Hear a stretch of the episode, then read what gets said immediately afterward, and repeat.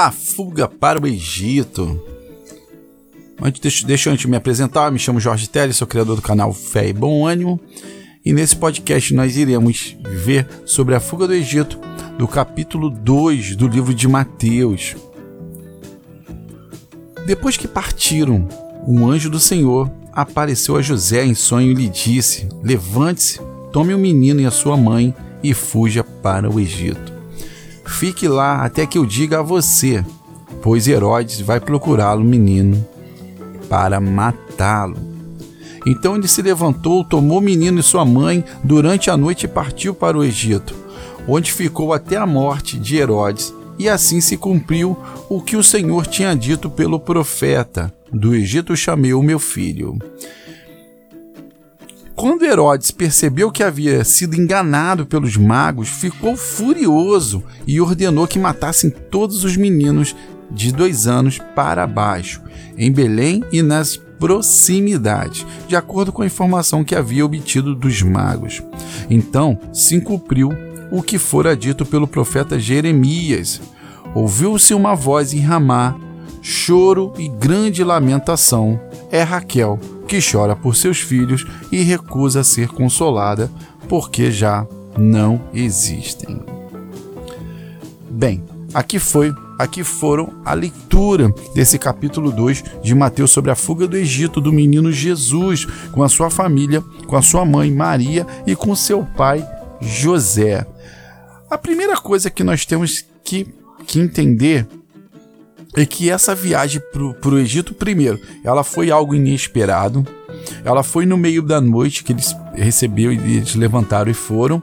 E que o anjo do Senhor apareceu em sonho a José, ordenando a direção: olha, vá para o Egito. E engraçado é que muitas pessoas acabam nem percebendo, desapercebendo que essa ida para o Egito mesmo acaba sendo o mesmo destino que houve com Abraão, com a ida dele para o Egito, aonde ele acabou até mentindo foi a mesma situação de governo de José do Egito, para quem lembra da história de José do Egito, se não lembrar, nós iremos falar isso em um podcast futuro. E agora com Jesus. E depois também vem com Moisés, né? Moisés liberta o povo. Então, o Egito no passado, começando por José, era sinônimo de liderança, depois virou sinônimo de opressão pela libertação do povo israelita por Moisés. Então, eu sempre falo que foi o Egito ele foi sinal de opressão e depois para Jesus ele virou lugar de proteção. A ida agora também temos que pensar outras coisas, que a ida para o Egito não foi uma coisa fácil. Alguns historiadores falam que foram em torno de 400 quilômetros, então foram vários dias, vários dias sofrendo temperaturas que, que o, que, o, deserto durante a noite pode chegar a zero, são durante o dia podem chegar a 50 graus, ou seja, grandes variações de, de, de temperatura, coisas que um, um brasileiro, eu e você, nós não estaríamos acostumados, facilmente ficaríamos resfriados, mas eles sofreram isso, fora animais ferozes que existem durante o que existem no, no, no deserto, serpentes e tudo. Eles tiveram que passar, né, aquele deserto do Sinai, tiveram que passar por tudo isso.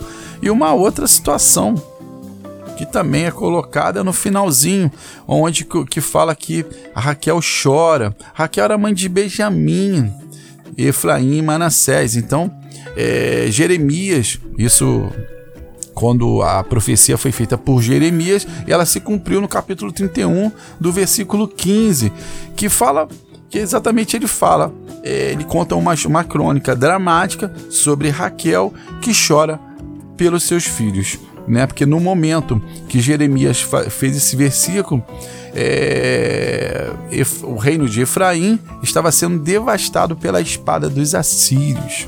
Bem, esse conteúdo você encontra no meu podcast.